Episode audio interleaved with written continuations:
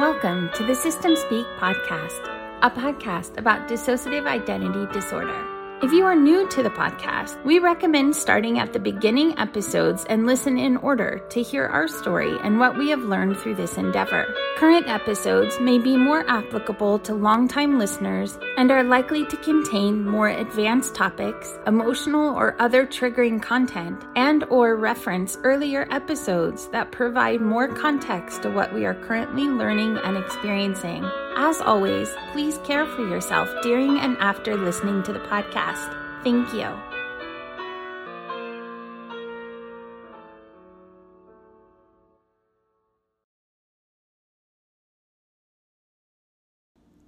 Okay, guys, the first thing we have to do today is draw the name for who won the registration for the upcoming AIM conference. So excited about this. I have your names. Thanks for sharing the podcast.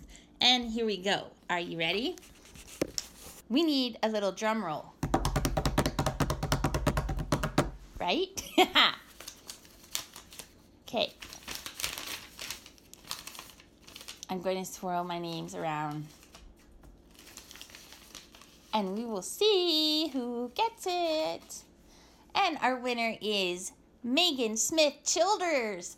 Oh, so excited. I want to see you there. I hope that helps, and I'm really excited um, to meet you there. So I will send you information, and so you can get signed up. And congratulations for winning the free registration to the Healing Conference. See you in Orlando. There's a couple things I want to talk about today. One is to follow up on the very boring podcast that the good doctor did about people's ages. So I don't have any idea what she's talking about, all this psychosocial jumbo mumbo, whatever. But what I can tell you is about ages. So I don't know, like, I don't get what she's trying to say. And a friend did send us the link to the video they were talking about. It was a video from the entropy system. So I'll put a link to that video in my blog. And what they were just talking about is how everyone's different ages and how for them, they can use those stages to see where that person is at or something like that. But also that it's really important that the individual experience of each alter is like totally respected from their own perspective and that those are decisions they get to make, just like their name or anything else that for some reason is important to them. So you can watch the video and learn for yourself about what they were sharing, but what we can share for like ourselves or what I can share for myself is about what I know about ages. So at least in our system, people are the age that they are inside, which is a variety of ages. Like I know we have a baby, we have a toddler, we have a 3-year-old, we have a four year old, there's a six year old, a 10 year old, a 12 year old, an 8 year old, a 7 year old who's sometimes 12. I don't know how that works. And um, let's see what else. Um, like me and the other grown ups, right? So, like, there's lots of different ages. And the only thing I know about it is that, like, I just know because they know like, I know how old I am. Don't you know how old you are? So, at some level, it's just kind of that simple. You just know because it's you. So, how old are you anyway? That's a rude question, you guys. No, I'm just kidding.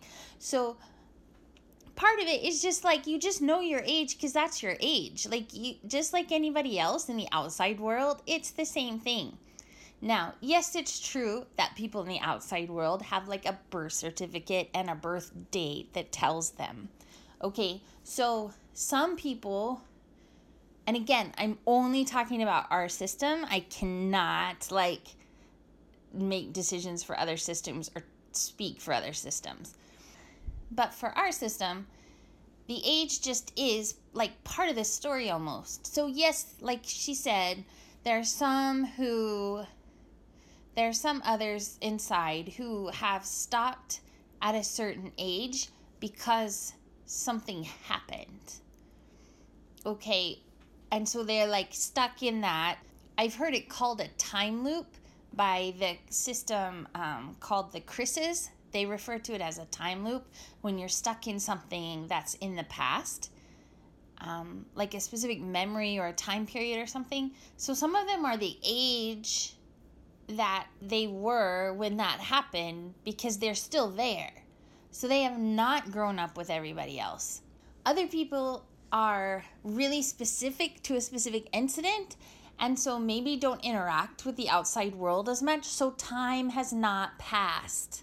So it's like, yes, on the outside world, the body continues to age, unfortunately. Like, do you know we are getting gray hairs, you guys? Like, the body, there are gray hairs up there.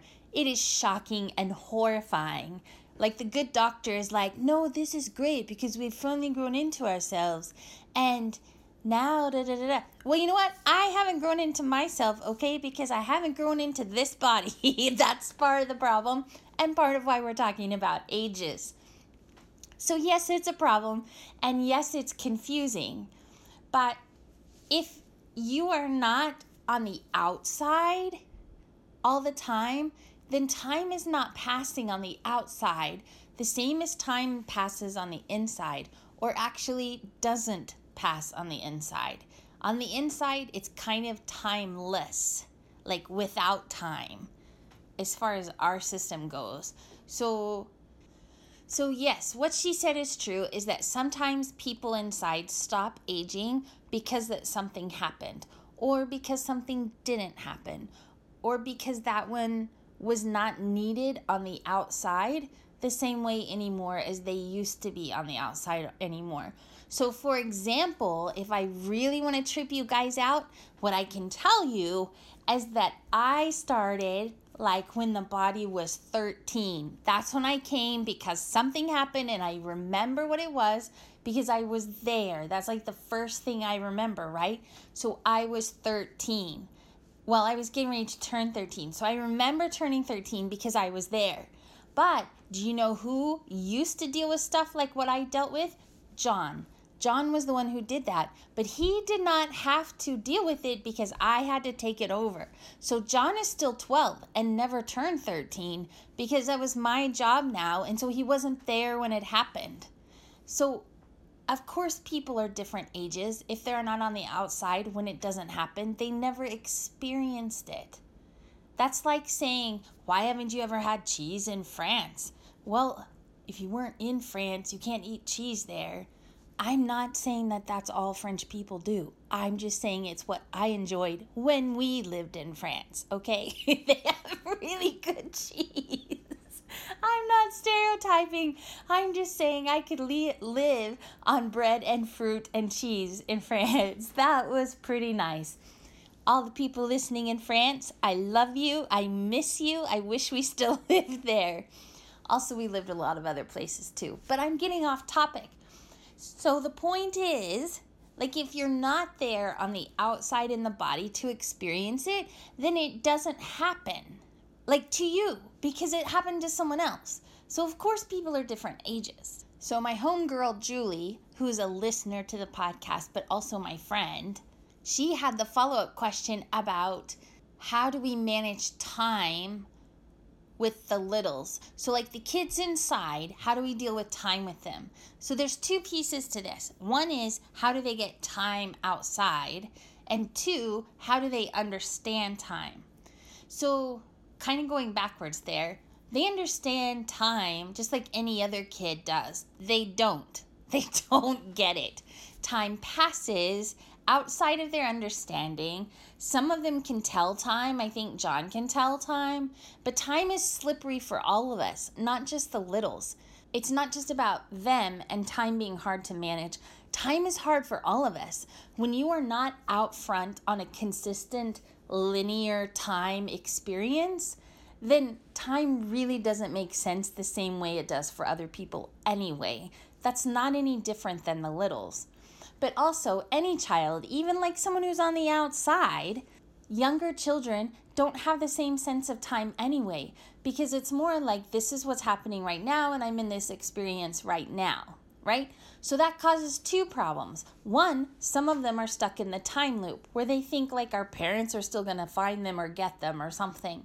They're not, they're dead, but they can't remember that yet, even when the therapist tells us like a thousand times. I don't know when, at what point, or how, or whatever, that that starts to click, but it hasn't yet. Okay, so this time loop is one thing.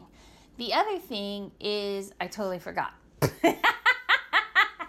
I can't think this hard, you guys. Okay, so another piece is that. Nope, still forgot. So the other piece is that the littles know that they are not the rest of us. Like they're aware of DID in their own way. They get that it's a separate thing from themselves and they can talk about it different ways. Maybe John can talk to you about the body or what that's like to be younger in an older body or a boy in a girl body or however those things work, but they have some understanding, maybe not the language or the lingo or all the professional words or anything about psychosocial something like they may not get all those things or how it's categorized or labeled or something, but they have their experience of it and they understand that.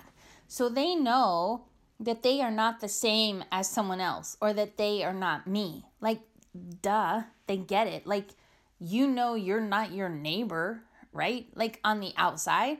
So it's pretty obvious and easy to understand that it's not the same person. The challenge is understanding how they get to move and play in a bigger body than what they feel like they are in because the body used to be small but now the body is grown into an adult body, right? So there's a passage of time there, but I don't think they talk about it or think about it as a passage of time.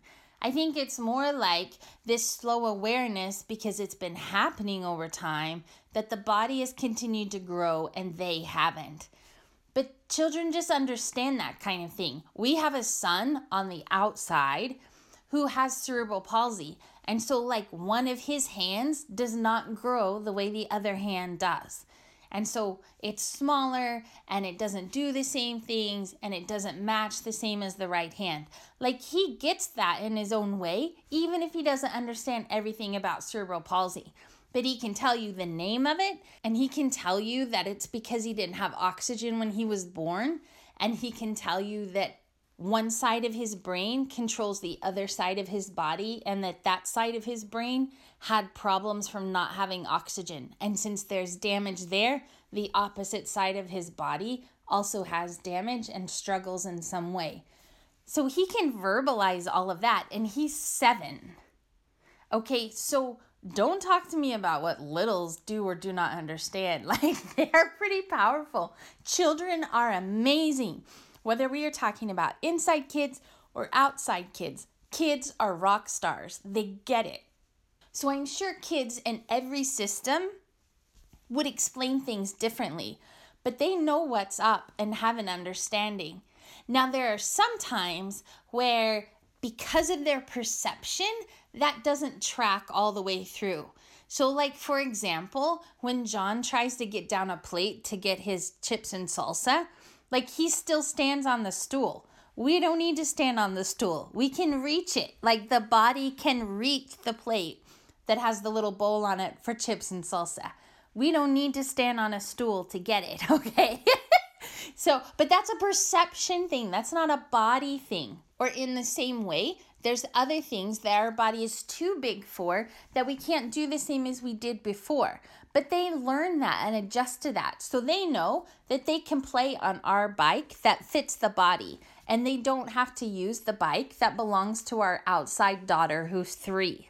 So, like, there's lots of different layers. Part of it is just how old they are. And, like, what the video was talking about, their developmental stages or whatever. Like, the video talks about it. You can watch the video and the good doctor talked about it in the last podcast. You can listen to that. But part of it's just developmental phase, like where they're at and what they're learning. Another part of it is the experience on the timeline itself in the outside world. If they're not outside all the time, they're not going to progress the same way. And then, three, part of it is like perception and just what it's like to interact in the world. But as far as preferences and what they like to do, that's totally just kid stuff. So we walk to the park every day, which is good for the body, but also fun for the littles. But at the same time, we don't send the four year old Alter out the front door to walk to the park. If she wants to go to the park, then we have to have an appropriate time, like not when we're doing something else that's really important, like watching our outside kids or when the good doctor's doing her nerdy, boring job that takes forever, but I'm okay with because that way I get to sleep in even though she's working. So, deal, sold. But when they do go, then has to be a good time. And John is the one who fronts. So he walks to there because 12 year olds can walk to the park by themselves. That's a safe thing and an appropriate thing. But once he's there, he doesn't have to stay out front. He can let them play and still keep an eye on things. I'm not going to babysit all the kids. That's his job. He can do that. I mean, that's not really his job. And we do have to be careful about it. But I mean, like, he's old enough to babysit or whatever. He's old enough to know what's going on.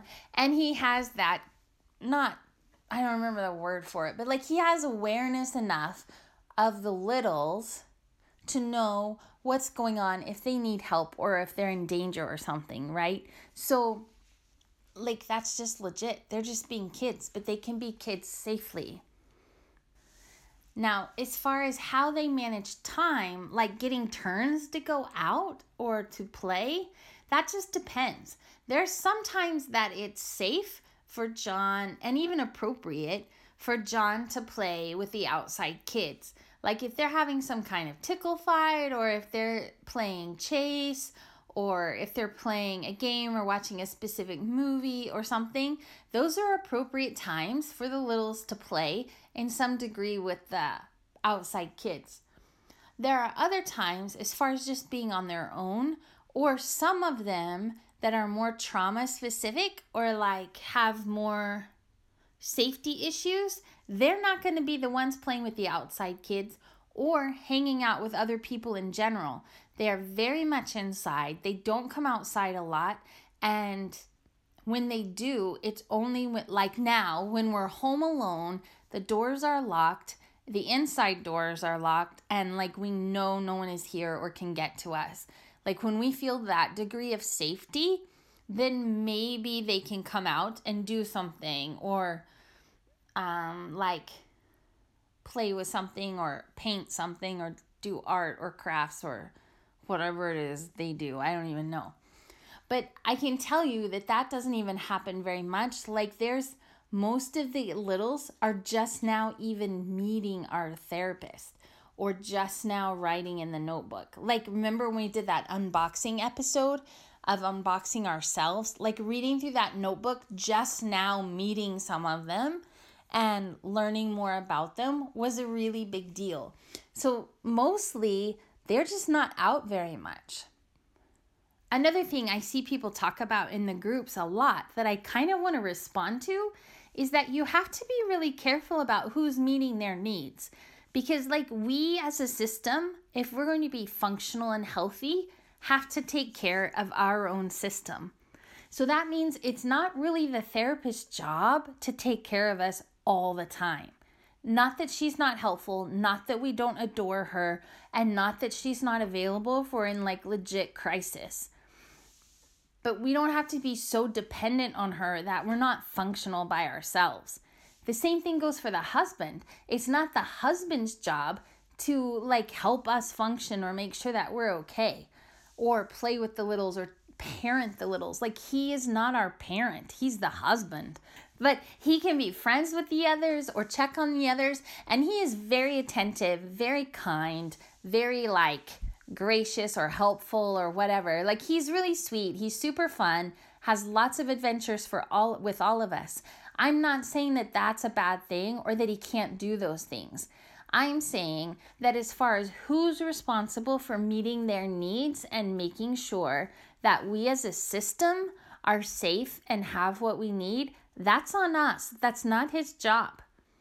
Because he's not the parent, and that's not fair to put all of that on him.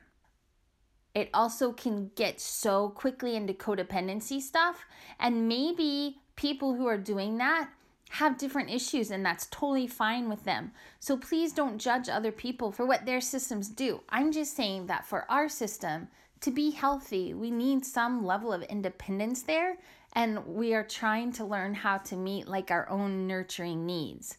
That's not the same as asking for help. We can ask for help from the therapist or the husband and we can be friends with them. Well, I mean, you know what I mean like connect with them and even acknowledging those nurturing needs that are met through the process of just being together and all the time we spend with them that's legit and that's cool but we can't like be so dependent on them that like when he's gone like this week he has a production and so he writes musicals or whatever so he's got this big thing this week and he's very very absent that doesn't mean we get to stop functioning. It doesn't mean we fall apart because he's not here to take care of us.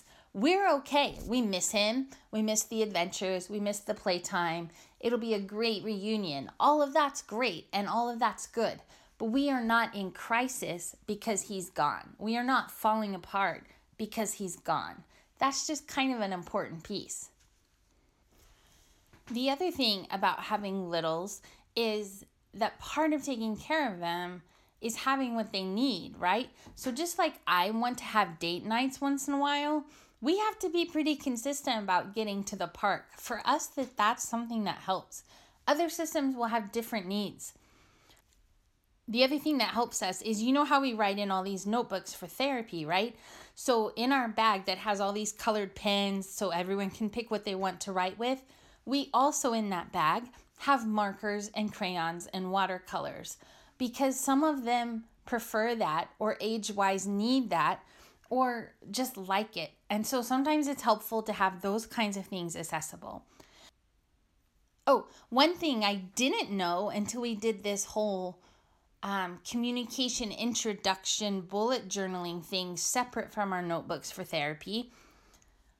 One thing I learned in the unboxing episode one thing I learned from that is that one of the littles that has pretty important role, I mean they all have important roles, but that I'm learning about already and needing to pay attention to right now, she really likes stickers. I had no idea. That makes sense as a kid she would like stickers, but I never thought about it. So we need to get the girl some stickers, right? So that kind of makes sense.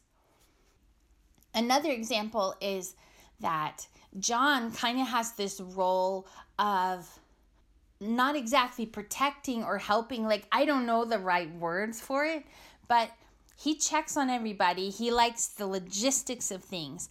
And when someone does something that's good, that is in the right direction towards healing or sort of consistent with what the therapist told us to do, he likes to give us a badge. Okay, he got the badges from the therapist and they're stickers and they're awesome and hilarious. Even the husband has gotten badges and and bless his heart, he's worn them like all day. It's so funny when it happens. But like for example, I was not leaving, I was not doing my dishes, right? And then she called me out on it, the therapist and the alter who cleans it up, the mother, wife, whatever why does she not talk on the podcast? I don't even know. She needs to just. Okay, okay. I'm not supposed to talk like that, so I'm going to stop. But anyway, so I got called out for the whole dishes thing, for leaving my snack dishes around and for not cleaning up after myself. If, like, for example, I had, I don't know, a marshmallow fight with the outside kids or if we did something like I wasn't cleaning up after myself because it wasn't my job and I don't want to and why should I? But anyway, I got called out for it. So now, every time I do my dishes, he puts this badge sticker in the notebook for me and it's hilarious.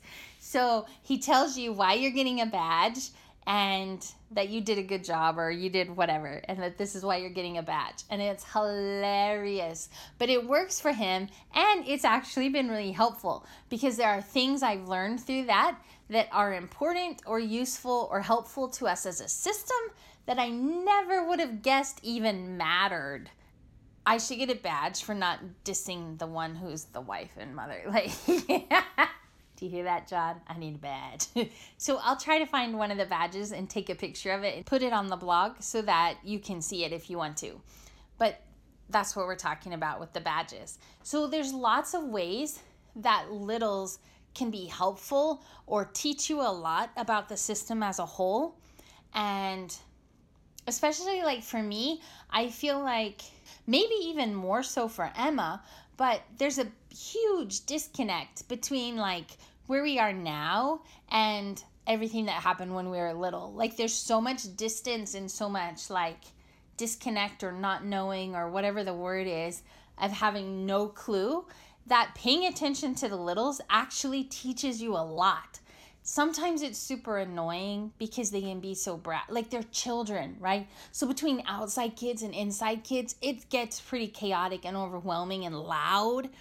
And I hate it sometimes, but I've learned if you pay attention to them and learn from them and listen to them, you actually know a lot about what's going on.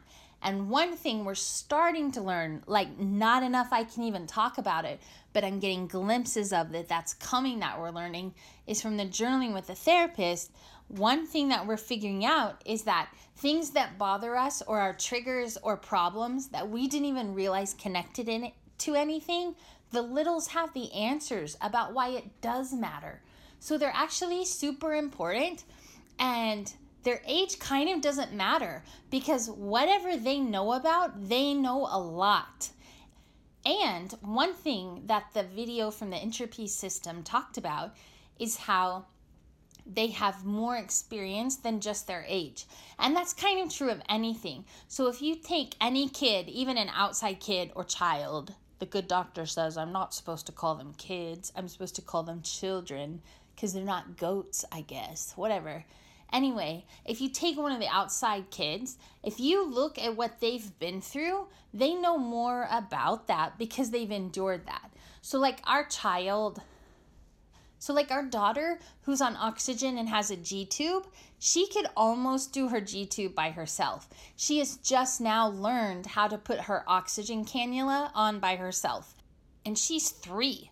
So she knows way more than most other three year olds about that one piece, but it doesn't mean she's not three or that something's wrong for, with her, other than she's been through this experience. So, does it mean she can be responsible for the whole thing or actually understand everything in depth? No. She doesn't know how to do the settings on the oxygen or why sometimes we have it at this high or this high or this low or when to take it off or when to put it on, even. She just knows that when it's time to put it on, she is able to do that by herself and slide the thing up to adjust so it's comfortable for her. And to us, that's really important. Like it's palliative care, right? And quality of life and all these things about how to make her comfortable.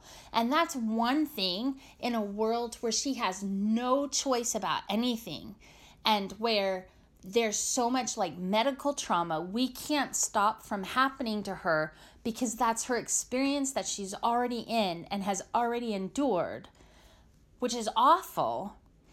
But what we can do are give her choices. Do you want your blood pressure on this arm or that arm? Do you want us to put on your oxygen or do you want to put on your oxygen? Do you want, and then like even her G tube, she has to have the G tube. But when we do her feedings, what we can do is, do you want this little G tube pad or do you want this little G tube pad? And like give her decorated ones so that she has some say and some expression and some way to just be herself.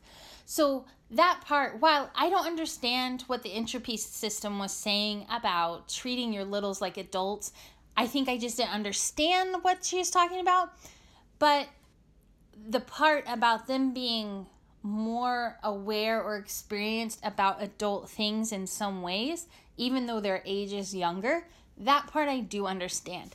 And with my daughter and her medical trauma, like that's a neutral example of it. But the same thing is true of like people who, kids, like outside kids, who have been through sexual abuse or physical abuse or have been through foster care or like whatever our experiences similar to what some of us have been through, right?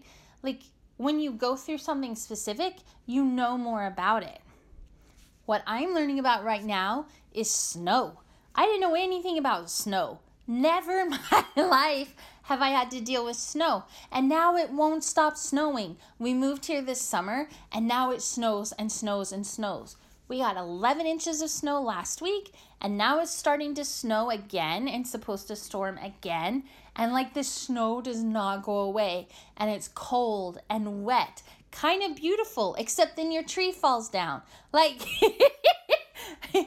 I am learning more because I'm going through this experience. We even had to replace our furnace. Like, whew, let's talk about the layers of triggering there when we were cold and all of this going on.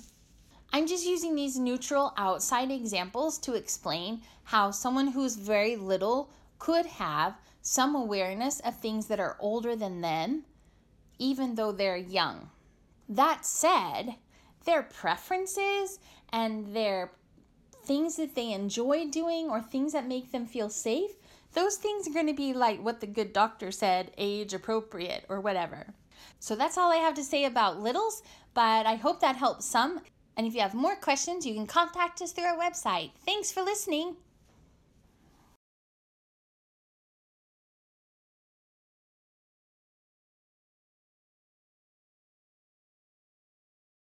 Thank you for listening. Your support really helps us feel less alone while we sort through all of this and learn together. Maybe it will help you in some ways too. You can connect with us on Patreon by going to our website at www.systemspeak.org. If there's anything we've learned, it's that connection brings healing. We look forward to connecting with you.